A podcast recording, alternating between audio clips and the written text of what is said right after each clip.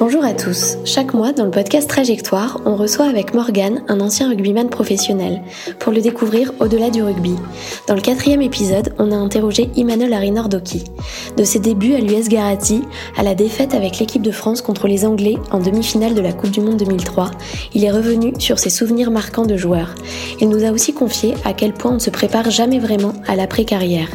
Au début, il a essayé de compenser ce manque d'adrénaline par beaucoup de travail et des sports de combat. Il a toujours travaillé en parallèle du rugby, ce qui lui a permis de garder un meilleur équilibre. On vous laisse le découvrir. Bonne écoute à tous. Bonjour Emmanuel. Bonjour. Salut Manol. Merci d'avoir accepté de participer au podcast Trajectoire. Avec plaisir. Alors, tu m'avais donné rendez-vous au contrebandier pour enregistrer ce podcast et pour des raisons techniques, on a décidé de l'enregistrer à distance. Est-ce que tu peux nous expliquer ce que ce bar représente pour toi? Les contrebandiers, ben, c'est avant tout euh, une aventure humaine. C'est la rencontre euh, entre trois personnes. Euh, Vivien Durand, chef étoilé au Prince Noir à Lormont, qui à l'époque officier à Hendaye à la cave Sabal. Ça a été le premier bar à vin étoilé en France.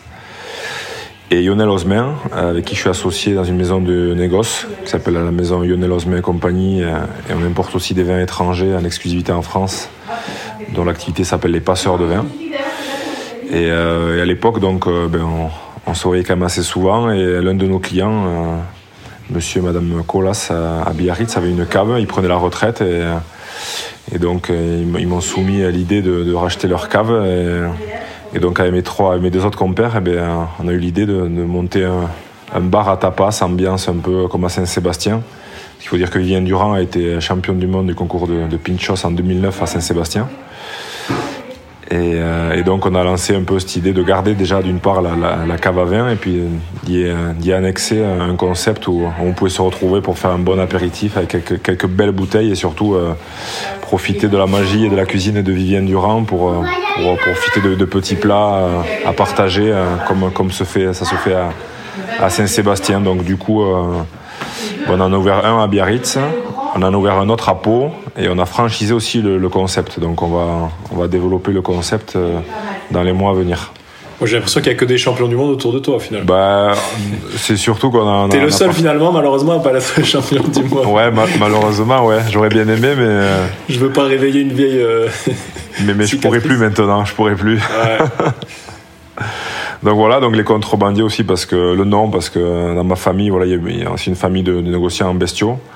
Donc euh, on vend des, bêtes en, en Espagne, on fait de l'import-export de, bétail depuis plusieurs générations et du fait de, de par la frontière, il y a eu quelques histoires de, de contrebande où les, bêtes passaient par la, montagne avec euh, des passeurs. Euh, mais bon, ce- ce ne sont que des légendes, on n'a pas de preuves. Et donc du coup, nous, comme on travaille les produits entre la France et l'Espagne, eh ben, on a, ça a été tout naturellement que, que j'ai voulu appeler euh, ce concept les contrebandiers. Ok. Pour la petite histoire, voilà. Belle très histoire. bien.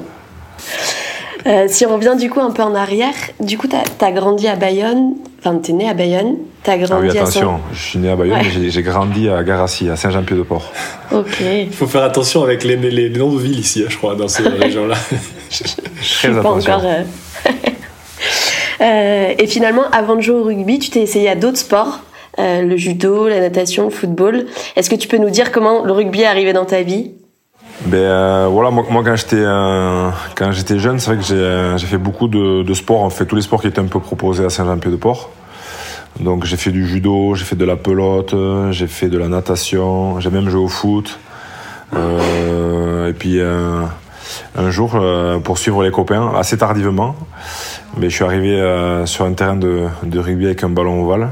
Euh, honnêtement, même si c'est le sport numéro un à Saint-Jean-Pied-de-Port, euh, jusqu'à l'âge de, de 13-14 ans, je m'y intéressais pas vraiment. Et j'ai eu des problèmes de croissance à l'âge de, de 13 ans qui m'ont été, qui m'ont écarté un peu du sport pendant pratiquement un an. J'ai grandi trop vite, j'ai poussé d'un coup. Donc il a fallu que je reste un peu au repos. Et quand je suis revenu au sport, pas mal de mes copains étaient, avaient rejoint le, le club de l'US Garassi du rugby. Et donc, ben, pour, les, pour les suivre, hein, pour suivre les, copains, j'ai fait comme eux et j'ai commencé à jouer au rugby, même si je connaissais vraiment pas les règles ou quoi que ce soit. J'ai de suite aimé euh, l'ambiance qu'il pouvait y avoir, le fait d'avoir un peu comme une seconde famille, de se retrouver après les entraînements, après les matchs, le célèbre, le, la, la, célèbre collation avec le sandwich au pâté. C'est les souvenirs qu'on a quand, quand, on a joué un peu au rugby. Et voilà, j'ai vraiment aimé ce sport parce que c'était pour moi une façon aussi de. C'était un défouloir. J'avais beaucoup d'énergie. Et c'est un sport qui m'a qui m'a canalisé. Voilà, où je pouvais un peu m'exprimer, euh, même si les choses ont, changé par la suite. Au début, j'aimais surtout euh, beaucoup euh, défendre et plaquer. J'aimais le ballon, m'intéressait pas trop. Bon, ça a un peu changé après avec les années. On dira rien. Et du coup, j'ai l'impression quand même que tous tes choix, ils ont été quand même orientés par les, on va dire les relations, parce que tu dis que tu es, parti dans le business grâce aux relations que tu as fait, que tu as, que as créées. Et là, le rugby, c'est pareil, c'est tes, tes, amis qui t'ont amené. C'est vraiment ça, en fait, qui te, qui te nourrit, on dirait. Ouais, ben je suis quelqu'un qui fonctionne euh, pas mal à, à l'affect, notamment dans le sport. Hein. Euh, j'ai toujours eu besoin de bien me sentir avec euh, les personnes qui étaient autour de moi pour donner le meilleur de moi-même. Euh, je sais pas si ça marcherait aujourd'hui, vu le, contexte euh, du sport, mais, mais moi, ça, a marché pour moi. un club comme Biarritz m'a permis de, jouer pendant 10 ans avec mes copains, donc c'est quand même assez, incroyable. Euh, et, dans mes relations, je travaille euh, moins à l'affect professionnellement, mais beaucoup quand même au feeling. Et donc j'ai vraiment besoin de, sentir et de, comprendre les gens pour, pour pouvoir travailler avec eux. Et tu trouves que ça t'a aidé justement d'avoir vécu euh, justement en vase clos avec des, enfin, les relations humaines que tu as développées dans le hobby, ça t'aide aujourd'hui dans ta vie professionnelle? Je pense c'est plus de, par ma nature parce que j'étais quelqu'un quand même de très très fermé euh, très renfermé sur moi-même. J'ai grandi à Saint-Jean-Pied-de-Port où, je vais pas dire qu'on est sauvage, mais on, se méfie quand même beaucoup de l'étranger. et donc ça, j'avais une grosse carapace comme ça qui m'a aussi donné euh, peut-être une mauvaise image quand j'ai commencé à avoir une petite notoriété à jouer en équipe de France parce que j'étais quand même assez fermé et je m'ouvrais pas trop aux autres et j'aimais pas trop en tout cas parler de moi. Donc euh, on a pris ça un peu pour, pour de, la, de la fierté un peu mal placée ou je, ne sais quoi, mais bon c'était plus une protection. Et le, et surtout pour moi de, voilà, d'observer beaucoup les autres. Et c'est vrai que je pense que j'ai développé un sens de l'observation euh, pour l'instant qui m'a pas trop trahi et j'arrive à sentir les gens assez rapidement. Ouais. Ah, Donc euh, ça m'aide, ouais, ça m'aide dans, dans, mes relations et au niveau professionnel, ça m'aide aussi. Ouais. Tu parlais de Biarritz tout à l'heure, est-ce que tu peux nous rappeler rapidement les clubs dans lesquels tu as joué? Mais Bien sûr, euh, l'US Garassi, donc le club de Saint-Jean-Pied-de-Port, de, pendant, pendant 4 ans, jusqu'en 98. Et ensuite, j'ai rejoint la section paloise de 99 à 2004. Donc j'ai joué un an à Réchelle, à Pau, et après 4 ans en, équipe première. Euh, de 2004 à 2014, j'ai joué donc au Biarritz Olympique pendant 10 ans. Voilà, on a vécu de, très très belles années.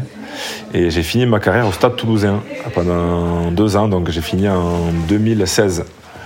C'est assez marrant d'ailleurs parce que souvent on a, on a, opposé un peu ces deux clubs, euh, Biarritz et Stade Toulousain.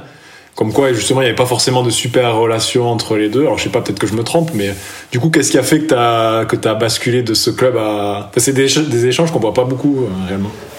Non, mais c'est vrai que des, des qui ont, qui ont, joué à Toulouse, euh, il n'y en, en, a pas beaucoup. Euh, moi, pour la petite histoire, euh, j'ai été approché quand même par le Stade Toulousain à deux ou trois reprises. J'ai même rencontré deux fois le, président René ah, et non, mais ça s'est pas fait pour des raisons et d'autres parce que j'étais en fin de contrat à Biarritz. C'était aussi des années euh, pré-Coupe du Monde, donc c'est vrai que c'est toujours compliqué de bouger un peu. Puis moi, j'étais quand même très bien aussi ici à Biarritz. Mais bon, quand un club comme le Stade Toulousain te, sollicite, bon, tu réfléchis quand même parce que c'est quand même le plus gros palmarès du rugby européen, l'un des plus grands, clubs au monde, je pense. Et, euh, et, paradoxalement, c'est, je crois que c'est le moment où il voulait le, moins me faire signer que, que Guy est venu me chercher et, m'a dit qu'il avait besoin de moi. Et moi, j'étais quand même euh, en, fin de en fin de, de, cycle un peu à Biarritz, euh, avec un genou assez douloureux depuis, depuis deux saisons, où je traînais quand même la patte et ça devenait quand même ça devenait très compliqué. Je comptais même arrêter ma carrière, clairement. Et voilà, le, sportif qui était en moi, la petite flamme, euh, s'est rallumée. Je me suis dit, ben vas-y, essaye, lance-toi un dernier challenge.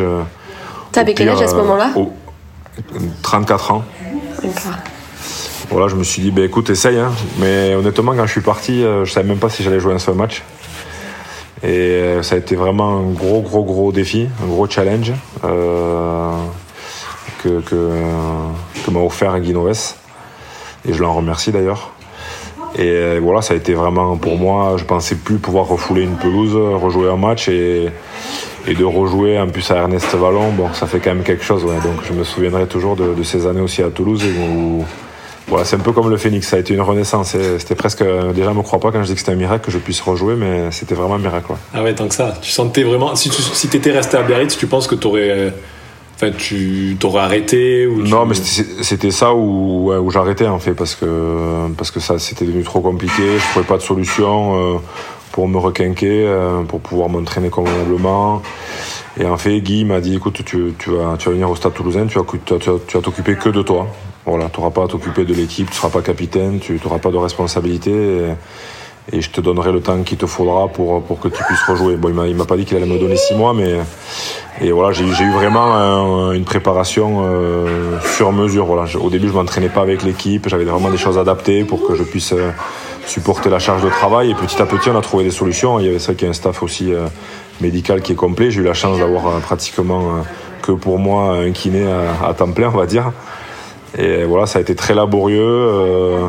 Ça a, été, ça a été très long pour pouvoir avoir un peu quelques progrès. Et, puis finalement, à un moment donné, ben, j'ai réussi à, enclencher et à passer à autre chose, à m'entraîner avec l'équipe. Et puis voilà, quand c'est commencé, quand tu crois que tout est fini et puis que, tu vois que les choses commencent à, aller mieux, mais tu t'accroches à ça. Hein, donc, euh, j'avais envie aussi de, ce challenge. Euh, voilà, je suis arrivé moi à Toulouse. Euh, par rapport au contexte, c'est vrai que donc avec Biarritz, ça a toujours été très compliqué parce qu'on était les deux équipes un peu rivales. Et, non, mais j'avais envie de revivre ça. Voilà, quand moi je me souviendrai toujours quand je suis arrivé le premier jour dans le vestiaire à, Toulouse avec mes, mes, mes, 10 ans en équipe de France et mes 3 Coupes du Monde et mes 80 sélections. Je savais pas où m'asseoir, ça fait un peu bizarre.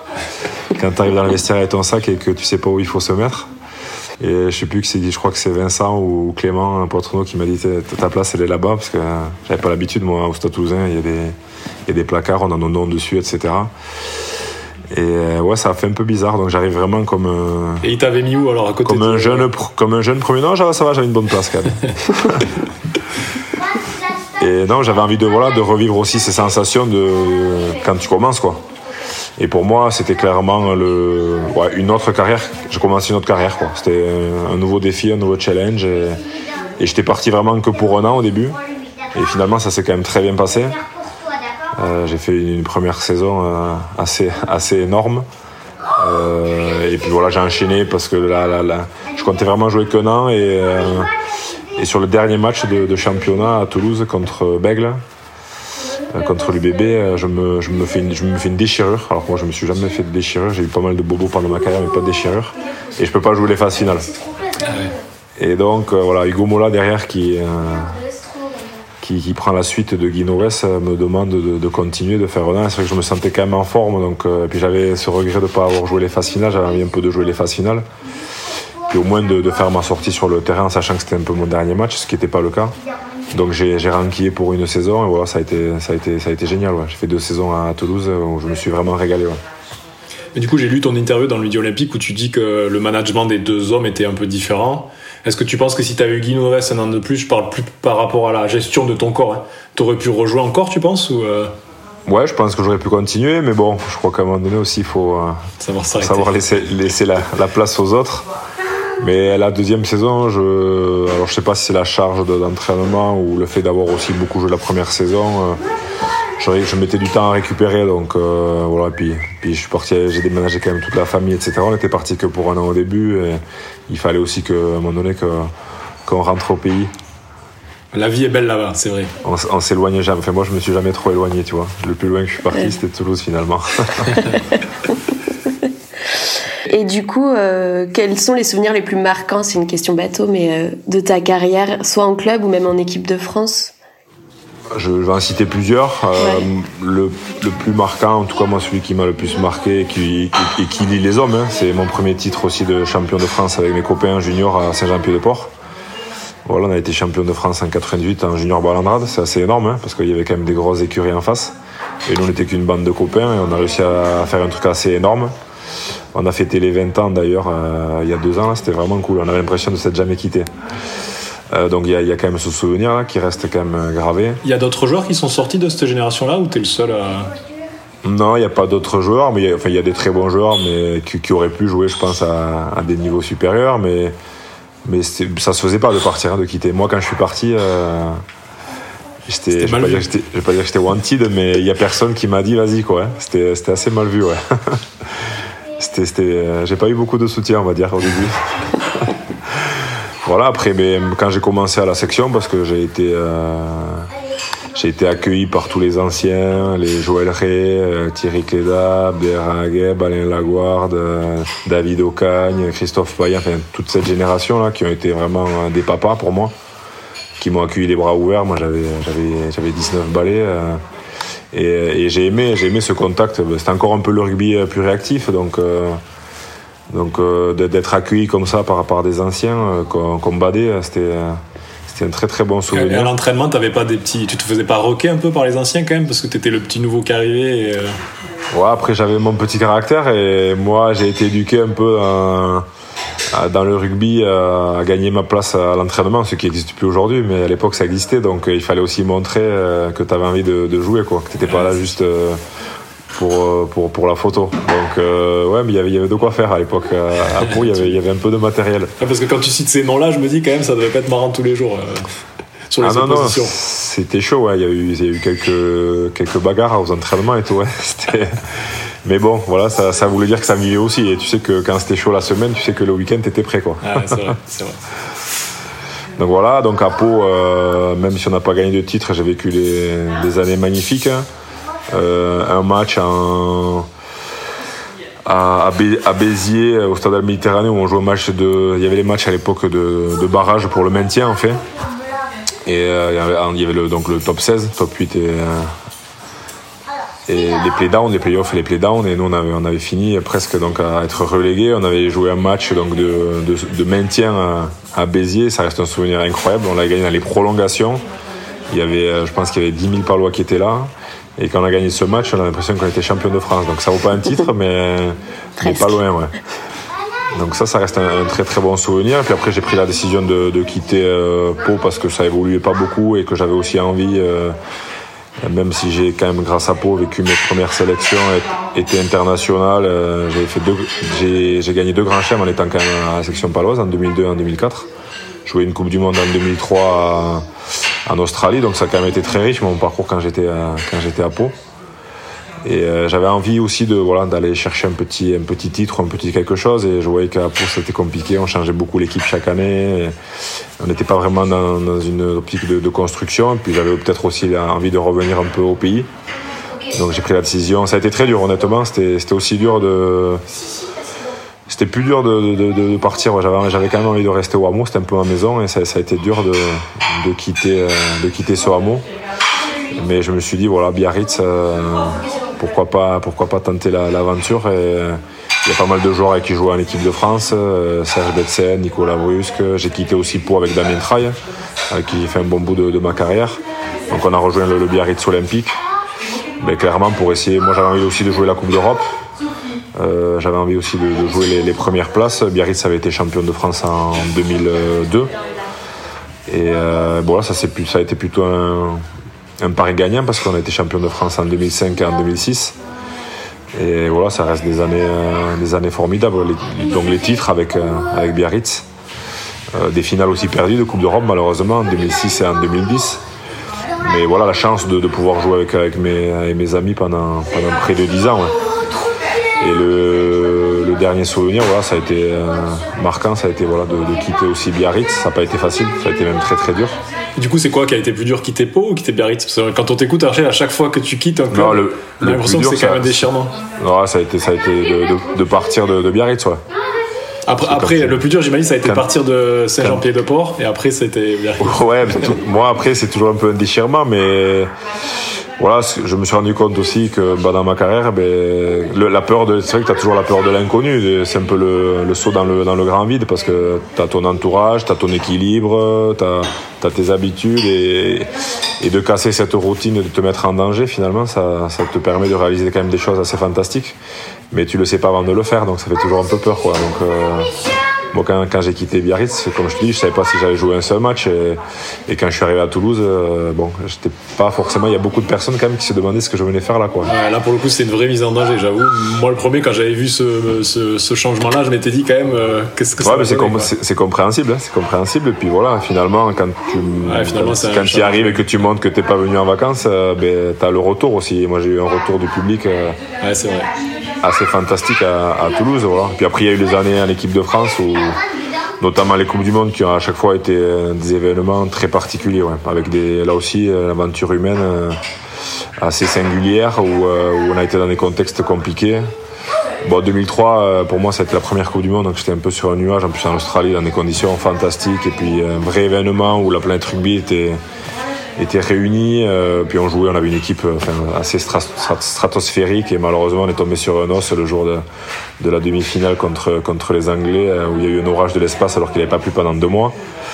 Donc voilà, donc ça, reste, ça, ça reste un souvenir un peu douloureux cette demi-finale. Plus que la finale perdue ou bah, Ouais, peut-être parce qu'à cette époque-là, je crois qu'on était, on avait certainement l'équipe la plus armée pour être champion du monde. Ah et vu le jeu, vu le jeu qu'on pratiquait, je crois qu'on aurait mérité de de faire un petit quelque chose. Bah, on fait un grand chelem comme en 2002, derrière on refait un grand chelem en 2004. On était sur des séries de victoires, puis il y, avait du matos, quoi. il y avait du monde là. C'était, euh, ça rigolait pas trop. quoi.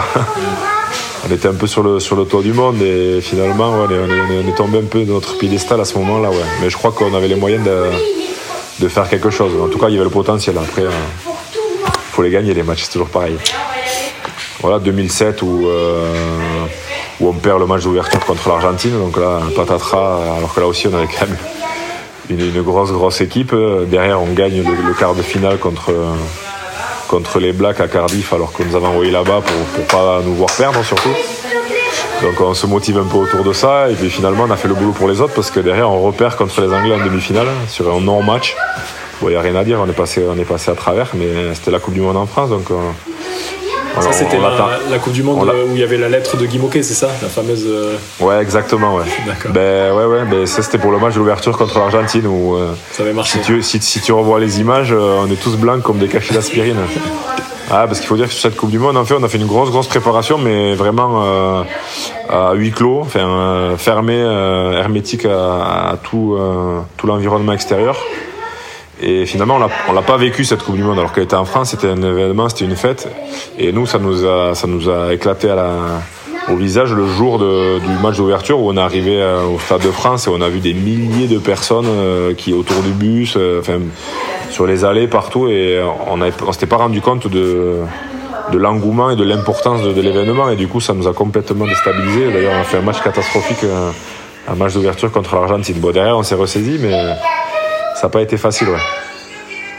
Voilà, et puis 2011 où on est, passé, euh, on est passé de, moins que rien à presque champion du monde, où ça, a été assez, euh, assez riche en tout cas humainement parce que voilà, on était quand même chacun un peu dans notre coin, faire notre caliméro, euh, on jouait pas bien, l'équipe faisait que changer, etc. Et puis à un moment donné, on s'est dit qu'on passait quand même à côté de notre Coupe du Monde. Il y a eu une prise de conscience collective et puis pas mal de responsabilisation de l'équipe et des cadres.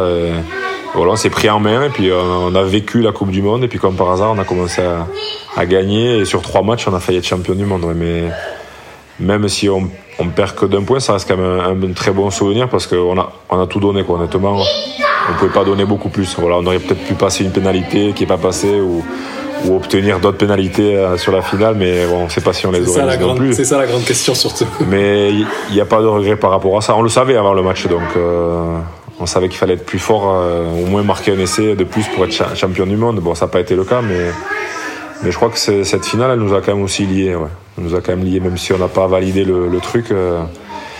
mais elle n'était pas loin, ouais. c'est un peu rageant. Des fois, il vaut mieux en prendre, parfois, il vaut mieux en prendre 40. Ouais, ouais c'est ça, c'est ça.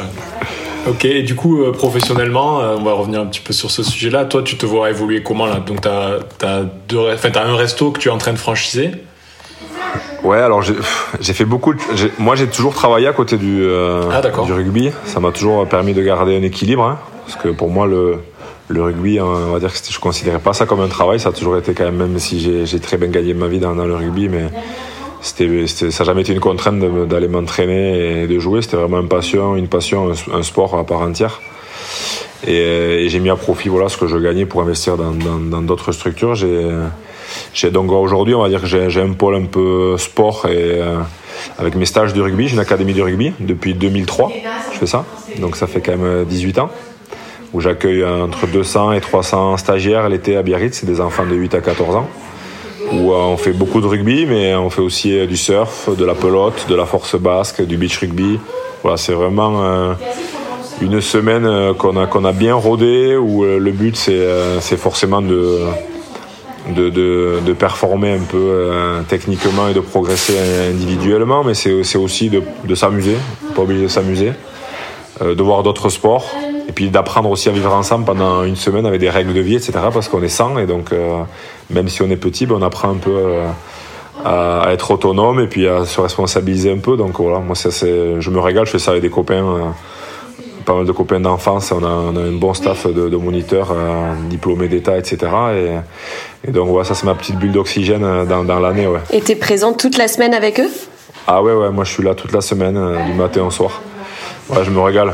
Bah, j'ai toujours aimé moi le contact avec les enfants et puis voilà c'est ma façon aussi un peu de de rendre au rugby ce qu'il m'a donné mais moi je me, je me régale avec les petits parce que voilà ils ont un franc parler et, et, et, quand je jouais encore c'était rigolo parce qu'ils me disaient là t'as pas été bon là t'as été nul parce que ils, regardent tous les matchs donc euh, voilà il y a pas de filtre et moi j'ai toujours aimé ce rapport avec euh, avec les enfants donc voilà c'est quelque chose que j'ai continué qui marche qui marche bien on a, vraiment un stage que j'ai voulu qualitatif que j'ai voulu aussi rendre accessible au plus grand nombre, voilà, en essayant d'avoir un prix au plus juste, avec pas mal d'aide aussi ici euh, de la, ville de, Biarritz qui me met à, disposition des installations, etc. Mais voilà, j'ai pas voulu non plus faire un stage euh, qui coûte une fortune et qui puisse pas, euh, qui puisse pas être accessible au plus grand nombre. Donc voilà, on essaye de, de passer en tout cas une super semaine pendant une semaine. Et donc la bonne nouvelle, c'est que les stages sont maintenus cette année. Ah, super. On a été un peu en balance, on attend les, les mesures. Voilà, il y, a des, il y a des voyants qui sont ouverts, donc je pense qu'à partir du 22 juin, euh, on aura, on aura des bonnes nouvelles pour, euh, pour pouvoir vivre une, quelques, quelques bons moments. Donc voilà, j'ai ce pôle-là un peu académie rugby et toujours autour du rugby. Après, je fais des prestations, etc. pour les matchs de l'équipe de France où, je travaille pour, différents prestataires pour garder un peu un pied dans, le sport un pôle un peu image quoi voilà c'est des prestations d'image en fait voilà je fais aussi euh, quelques interventions pour des sociétés des séminaires des choses comme ça que je fais un peu moins que j'ai fait beaucoup quand j'ai arrêté le rugby parce que voilà quand t'arrêtes eh ben tu essaies de profiter un peu de tout euh, j'ai été aussi consultant en Canal euh, pendant deux ans parce que ça, ça, ça m'attirait un peu puis ça me, ça me permettait un peu d'amortir la, chute de, l'arrêt de garder un pied dans, dans, un pied dans le milieu bon ça j'en fais beaucoup moins maintenant parce que j'ai d'autres activités que je développe, donc notamment euh, le pôle un peu, on va dire, euh, restauration et vin avec les restaurants, donc les contrebandiers, et la partie négoce de vin avec Lionel Osmer et les passeurs de vin. Donc on travaille sur toute la France. On a, pu, on a 70 agents, donc on travaille avec le, réseau traditionnel, hôtel, café, restaurant, caviste. Euh, et donc on représente les vins du sud-ouest, les vins étrangers qu'on importe en exclusivité en France et la compagnie des domaines. Donc, ce sont des domaines dont on a l'exploitation et la commercialisation. Voilà, mais bon, très sud-ouest et, et vins étrangers. Donc, il y a beaucoup de vins espagnols, italiens, on a des vins aussi allemands, des vins argentins, plus des nouvelles choses aussi à, venir, des vins du Portugal, euh, des vins du. Euh, des vins de glace aussi du Québec. Donc, euh, voilà. C'est quelque chose que tu aimais déjà, le vin, j'imagine que oui, sûrement, mais c'est quelque chose que tu travaillais déjà pendant que tu étais joueur ou non, je travaillais pas, mais ça m'a toujours intéressé. Euh, j'avais des copains cavistes et quand je jouais, euh, voilà, je m'arrêtais souvent à les voir au moins une fois par semaine pour faire des petites dégustes, euh, des choses comme ça. On a fait aussi des petits groupes, pas de travail, mais plus de, de, de retrouvailles. Tu seras pas crédible là si tu dis ça. où chacun amenait une bouteille et faisait découvrir une bouteille, voilà, à quelques joueurs. On faisait, on organisait quand même quelques quelques, quelques dégustations comme ça. Et puis bon, voilà, c'est vrai que quand on joue au rugby, on aime bien manger. Et quand on aime bien manger, ben, on aime bien se passer des bons moments à table. Et à un moment donné, euh, il y a toujours euh, quelques bouteilles qui traînent. Donc euh, voilà. Même si moi, j'ai quand même toujours fait très attention à mon hygiène de vie, à jamais boire d'alcool pendant la semaine, etc. Le dimanche, quand même, après les matchs, c'était une, bonne bouteille pour la récup, pour détendre le corps une bonne bouteille de vin. Et du coup, je reviens sur ce que tu disais, que tu faisais des interventions en entreprise, mais je me dis, tu as quand même eu euh, deux des plus grands managers du rugby français, avec euh, Guy Noves et peut-être Bernard Laporte aussi. Alors peut-être il y en a eu d'autres, mais je suis moins au courant, mais Ça t'a pas donné envie d'aller plus loin là-dedans, dans le management ou ce genre de choses-là? Ah, Dans la partie sport, euh, honnêtement, euh, moi je me suis toujours beaucoup intéressé au, au mode d'entraînement, à ce qu'on pouvait proposer, sur quel point on pouvait innover. Je m'intéressais quand même beaucoup à tout ça. Pas mal de réflexions sur le jeu, ouais. Et, euh, et donc c'est vrai que les journalistes me posaient souvent la question un peu en fin de carrière si je comptais pas entraîner. Et je leur répondais souvent que non, parce que j'avais pas envie d'entraîner des mecs comme moi. Et t'étais comment toi?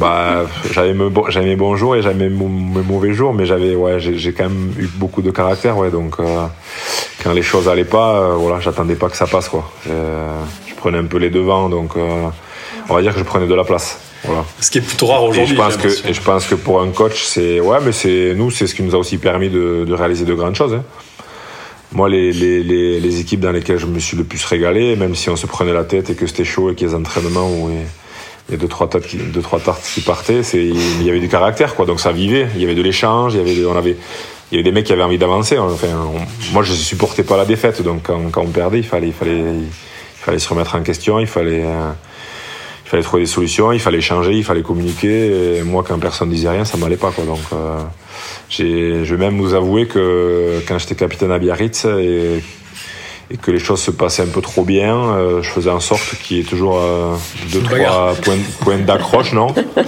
deux, trois, deux, deux, trois points d'accroche pour qu'il y ait un peu de tension, voilà. J'aimais pas sentir... Euh, euh, J'appelle ça la zone de confort. Voilà, quand tu commences à gagner, que tout va bien, ça rigole. et, du coup, ça se matérialisait comment? Tu faisais, tu faisais quoi? Non, mais des, petits coups de gueule pour rien. Voilà. C'est énorme. Mais j'avais besoin, besoin que ça vive, ouais, que, que, je sente les, en tout cas les, les joueurs investis et concernés. Donc, euh, donc non, la, aller entraîner, non, parce qu'après j'avais pas mal d'activités aussi, donc euh, je pense que pour être un bon entraîneur, il faut faire, il faut être, euh, il faut faire ça, il faut s'y consacrer à, à 200%, comme quand t'es joueur, tu peux pas voir plus à 50 trucs. Voilà, et, voilà, il faut travailler, il faut, euh, il faut, il faut utiliser tous les outils qui sont à disposition, il faut innover, euh, il faut pas tomber non plus dans la routine pour les joueurs, donc ça veut dire se, se remettre en question euh, constamment, euh, trouver des, des, nouveaux, des nouveaux exercices pour que ça reste aussi ludique, voilà, que, que les que les, les, les joueurs adhèrent et, et s'investissent aussi dans, dans, dans, ton projet. Donc c'est quand même beaucoup beaucoup de travail. Enfin, je te cache pas que c'est quelque chose qui m'aurait intéressé, mais c'est pas, pas trop tard. Hein Ouais, non, moi j'ai quand même beaucoup d'activités, je m'investis dans d'autres choses et, et, j'ai été blessé à Biarritz, je l'ai fait pendant 2-3 semaines quand j'étais blessé et c'est quand même très très impuissant. Donc c'est quand même, je sais pas si je, pourrais bien le vivre, le fait de, travailler des choses pendant la semaine et de voir après, je le sais aussi parce que été joueur, on a travaillé des choses pendant la semaine et qu'on mettait pas du tout en place le samedi sur le terrain. Sauf que je l'ai vécu en tant que coach, enfin intérimaire au bord du terrain et c'est quand même euh, très dur à vivre. Tu te sens sacrément impuissant quand tu as fait des trucs toute la semaine et que les joueurs eh sur le terrain ils en ont rien à foutre et ils font rien de ce que tu as bossé. Quoi. Et ça, je pense que j'aurais eu du mal à le, le, vivre, mais je pense que ça doit être, euh, tu dois, tu dois trouver d'autres formes de, de, satisfaction et ça doit être, euh, ça doit être riche à vivre. je pense quand, quand tu arrives à, à, mettre des choses en place et à construire des, des choses dans, avec un club. Ouais. Et tu disais tout à l'heure que tu avais travaillé un peu à Canal Plus pour faciliter un peu la transition. C'est quelque chose que tu redoutais vraiment, ton arrêt de carrière? Bah, On s'y prépare jamais vraiment, hein, même si moi je me suis préparé en tout cas professionnellement. Il euh, y a des choses euh, dont tu ne te rends pas compte quand, quand tu joues. Que moi j'ai été pro pendant 17 ans je m'étais pas rendu compte, par exemple, je m'étais, je me suis dit ça me manquer, le vestiaire, les matchs, etc. Mais il n'y a pas que ça, euh, ça rythme ta vie quand même. Euh, la cadence, toutes les semaines, c'est la même chose, quoi. Lundi, enfin dimanche récup, lundi, mardi vidéo, entraînement, samedi match.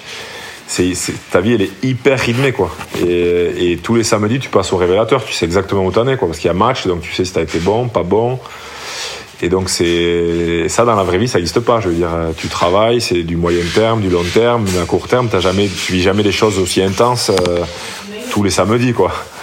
Il faudrait, faudrait même faire un saut élastique tous les samedis pour vivre ça, parce que c'est un shoot d'adrénaline monstrueux. Et puis euh, non, le voilà, donc ça, le, le rythme, le rythme, quelque chose qui rime ta vie. Finalement, après, il faut s'organiser. Quand tu tombes dans la vraie vie, euh, t'as plus ton planning hyper euh, rigoureux, régulier, euh, qui tombe chaque semaine. Donc euh, il, faut, il faut apprendre à vivre avec ça. apprendre à gérer son planning. moi, ça a été compliqué pendant deux ans au début parce que je faisais beaucoup, beaucoup, beaucoup de choses, beaucoup de choses, pardon. Je travaillais énormément mais j'avais du mal un peu à organiser mes temps de travail, ouais, donc euh, ça a été quand même très très euh, chronophage. Au moins, tu t'étais occupé quand même, c'est déjà ça, parce qu'il y en a qui se retrouvent. Euh, ouais, mais même même en étant occupé, ça n'a pas été facile, ouais. Ça n'a pas été facile, donc je me dis que si t'es pas occupé, tu commences à gamberger, c'est encore plus dur. Donc il y a, y a, ça, il y a ce rythme, il y a le fait aussi finalement de vivre quand même ça, même si tu le sais quand tu joues, mais ça c'est quelque chose qui te manque, c'est de vivre dans une basse cour tous les jours. Hein tu es 40 mecs et voilà, c'est 40 coques. Donc, as une basse cour et c'est toujours la compétition, quoi. Et ça, c'est quelque chose que, que tu plus après au quotidien. Donc, euh, c'est des choses qui, qui manquent. Euh, voilà. Euh, après, après c'est sûr que voilà, les choses dont on parle plus, plus souvent, hein, ces moments avant les matchs, de rentrer sur un terrain, de, de vivre des, victoires, les défaites, les, le vestiaire. Enfin voilà, c'est quand tu vis ça pendant tellement d'années, c'est c'est un gros manque, ouais, c'est un gros manque. Puis de, mettre, de prendre des coups aussi. Enfin, moi, le, dimanche, après les matchs, je sais que j'étais zen, quoi. Qu'on ait gagné ou perdu. Plus qu'on a gagné quand même. ça passait mieux, mais, mais voilà, ton corps, il, était, il, avait pris, il avait pris sa dose, quoi. De shoot, de, t'étais relâché, t'étais bien. Donc ça, tu l'as plus après. Donc euh, finalement, c'est aussi le sport de haut niveau, c'est une orgue. Hein on n'en parle pas trop, mais tu, prends des sacrés choux d'adrénaline et quand tu les as plus, euh, faut savoir tu peux pas le remplacer, donc euh, c'est compliqué pour ton organisme, pour ton corps, euh, c'est compliqué à, assimiler. Moi, j'ai voulu compenser un peu ce manque par, par beaucoup, beaucoup de travail, toujours plus. Mais finalement, ça me manquait toujours. Euh, et ton corps, il comprend pas ce qui se passe. Donc, il y a des choses comme ça qui sont difficiles à, à assimiler. Et, et finalement, c'est dur de digérer la, L'arrêt, ouais. Donc on s'y prépare. Euh, Jamais assez. non, bah, tu peux pas t'y préparer en fait. Et tu fais toujours beaucoup de sport du coup? Ouais, ben là aussi, quand j'ai arrêté, j'ai fait des sports un peu euh, pas violents, mais donc je me suis mis un peu à la boxe, etc. Donc des trucs un peu en mode warrior où tu te défoules, mais finalement c'est pas ce qu'il me fallait. Donc je suis revenu à des choses euh, plus calmes. je fais plus de cardio, des choses un, peu plus cool. Justement, voilà. Bon, j'ai beaucoup soigné mon corps quand j'ai arrêté. D'abord, pendant six mois, j'ai plus fait de sport. Euh, j'ai soigné tous mes petits bobos, parce que forcément, quand t'arrêtes, eh ben, il y a plein de choses qui reviennent, alors que t'avais pas mal à l'épaule, t'as mal à l'épaule, t'as mal à la cheville, parce qu'il y a plein de vieilles blessures qui se réveillent, et que quand t'es dans, dans, le quotidien du sport, eh ben, t'es comme un caillou, donc ton corps, il est, musclé, il est dur, il est, jamais relâché finalement, donc tu sens pratiquement plus la douleur, hein. enfin, il y a des choses que tu sens plus. Et quand t'arrêtes, ton corps il se relâche et tu commences à avoir mal partout. Donc, euh, je me suis soigné, puis je me suis remis au sport parce que je commence à avoir mal partout pour, donc pour rester un peu tonique. Et maintenant, je fais des choses un peu plus cool. Du coup, toi, je, reviens sur ce que tu disais. Tu penses que euh, c'est toujours été moi, ça a été aussi ma question quand j'ai arrêté. Est-ce que est-ce que c'est impossible de retrouver un petit peu cette adrénaline euh, dans ton métier d'après ou de retrouver euh, ce stress que tu peux avoir avant les matchs? Toi, tu, tu es d'avis, enfin, t'es d'avis que c'est, c'est quelque chose que tu que tu retrouveras pas? Non, non, je crois pas. C'est quelque chose que tu peux pas ben, tu le retrouves pas, puis je pense que t'en fais jamais vraiment le deuil. Tu essayes un peu de de l'oublier, mais c'est toujours au fond de toi. Hein. Je crois que ça sera au fond de moi, en tout cas, tous les rugbymen, hein, quels qu'ils soient hein, d'ailleurs. Hein. C'est pas de, jouer au Stade de France ou, de jouer dans un petit stade où Adolphe Joureguias à peu de Porte, c'est la même chose. quoi. Le fait, de jouer avec les potes, de, de, rentrer sur le terrain, de vivre des, moments extraordinaires, des moments très durs, c'est des choses que tu as en toi, je pense, toute ta vie. Et nous, forcément, au niveau, quand tu joues dans des stades avec 80 000 personnes, etc., c'est peut-être euh, exponentiel. Donc, euh, donc tu l'as en toi, et je crois que je l'aurais, ça, je l'aurais. Parce qu'à chaque fois que tu en parles, en fait, tu sens que ça, ça remonte, alors que tu essayes d'enfouir un peu tout ça, et, le fait d'en parler à chaque fois, ça, ça ravive des, euh, des souvenirs, et tu, tu, te rends compte que ça, que ça te manque, quoi. Mais non, mais après, par contre, tu, je me rends compte aussi qu'il y a, il y a plein de belles choses à vivre et des satisfactions. Alors, c'est pas des choux d'adrénaline, mais te rends compte qu'il y, a des belles choses à faire et, euh, et à vivre. Donc, euh, donc voilà, c'est une deuxième vie qui, qui, commence après ça, mais je crois qu'on a plusieurs vies en fait. Donc, euh. Et qu'est-ce qui t'anime aujourd'hui dans ta vie? Bah après, c'est toujours un peu les mêmes valeurs, mais c'est surtout de partager des choses, que ce soit professionnellement ou familialement ou, ou à les amis. Donc voilà, c'est. C'est l'humain. C'est toujours l'humain, ouais. Ouais, ça c'est sûr. C'est sûr que c'est quelque chose, moi, qui, euh, qui, qui m'amène pas mal de, de satisfaction. de travailler, mais de ne pas oublier aussi cette, cette part d'humain et, et de pas oublier de, de, de, prendre du temps aussi pour soi, pour les siens et pour ses amis. Ouais. Ok, on va partir dans un autre registre maintenant pour finir. Est-ce qu'il y a une ville étrangère dans laquelle tu te serais vu vivre ou tu te verrais vivre? Ciné. Que tu avais découvert du coup pendant avec l'équipe Ouais, ouais, ouais. Ben, même avant, ouais. Euh, j'ai joué ma, première, enfin, ma première, une Coupe du Monde à moins de 21 ans, à l'époque à Ciné. Donc c'était après les Jeux Olympiques de 2000. Euh, ouais, c'est ça. Euh, et, on est parti euh, pratiquement deux mois à ciné avec moins de 21 ans à l'équipe de France. C'était Jean-Claude Scrella, le manager à l'époque. Et c'était assez énorme parce qu'on s'entraînait que le matin. Et on avait toutes les après-midi de libre.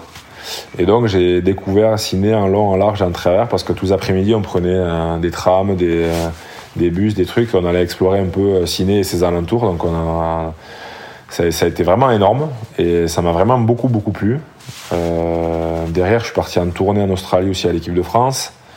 La Coupe du Monde en 2003 aussi qui a été fantastique, donc où on a revécu pratiquement pendant un mois et demi, euh, pas cassiné, mais un peu partout en Australie. Euh, et j'ai vraiment eu beaucoup d'attrait, en tout cas, d'attirance pour, pour, pour ce pays, pour ce pays, pour cette ville en particulier. Alors après, je sais pas si le rythme de vie m'aurait, m'aurait. Bon, je pense qu'on s'y adapte. Il y a beaucoup de Français qui y vont, mais ils sont quand même plus, euh, ils sont quand même plus cool, quoi. Hein. C'est, il faut, c'est pas comme ils sont pas, ils sont pas stressés comme chez nous. Euh, ils travaillent, euh, ils commencent assez tôt, mais les, en général vers 15 h déjà la, journée est finie. Ils profitent quand même de la vie aussi. Ils n'oublient pas de voilà d'aller surfer, d'aller prendre un café, de, de voir les amis. Mais, mais, mais moi j'ai l'impression que c'est pareil à Biarritz, non? Mais non, non, quand même pas, non. Si, quand on part en vacances, mais quand on y vit, non. Mais euh, donc ouais, ça m'aurait ça m'aurait plu en tout cas d'aller jouer euh, d'aller jouer là-bas ouais. Mais euh, ça a toujours été fermé et je crois que ça l'est toujours d'ailleurs là. Ils avaient commencé un peu à ouvrir aux étrangers, mais l'Australie ça a toujours été fermé. Autant l'Afrique du Sud, il y a des Français qui ont joué. Autant l'Australie et la Nouvelle-Zélande, ça reste quand même des pays très fermés aux étrangers. Et ça m'aurait bien plu ouais, d'aller faire une pige là-bas ouais. Alors, je, je dis pas que j'aurais fait ma vie là-bas, mais d'aller vivre un an ou deux ans, ouais, ça quelque chose, je pense, qui, m'aurait bien botté. Ouais. Et quel est l'humoriste qui te fait rire en ce moment? Euh, Non, je ne regarde pas trop en ce moment. Euh, j'ai euh, non, j'ai rien qui me vient en tête là. Mon fils, parce qu'il me fait des blagues tous les ah. jours. je l'appelle Jean Roucas parce que il regarde des blagues à longueur de journée sur, euh, pendant le confinement. Là. Il a regardé pas mal de blagues et il essaie de nous les raconter. Après, il n'y arrive pas, donc c'est assez rigolo. Une carrière en devenir, c'est bon. non, sinon, il y a Jarry, Jarry qui me fait bien marrer quand même en ce moment. Je trouve que dès qu'il est dans une émission, etc., il fait l'émission tout seul. Quoi. Et donc, il franchement, il me fait bien rigoler. et pour finir, la dernière question si on te dit l'horizon, est-ce que ça évoque quelque chose pour toi? Alors. Euh, oui et non, parce que j'ai quand même du mal à me projeter loin. Et l'horizon, ça va loin quand même. Donc, euh, l'horizon, non, moi je préfère regarder les montagnes. Voilà. J'ai toujours un peu cette, image de, des montagnes un peu à gravir et voilà, de marcher et de monter des marches. Donc, euh, l'horizon, c'est trop loin pour moi. Ça marche. Mais, j'espère qu'il sera, sera, sera loin, on va dire ça. Voilà. Et dégagé. Ouais, pas comme en ce moment, putain. bon, bah écoute, parfait. Merci beaucoup pour cet échange. Merci. merci beaucoup, Emmanuel. Merci à vous. Merci à tous de nous avoir suivis. Ce podcast a été créé par Beyond Rugby en collaboration avec Midi Olympique. Si vous l'avez aimé, n'hésitez pas à en parler autour de vous, à le noter et nous laisser un commentaire sur Apple Podcast. On se retrouve très vite pour un nouveau témoignage.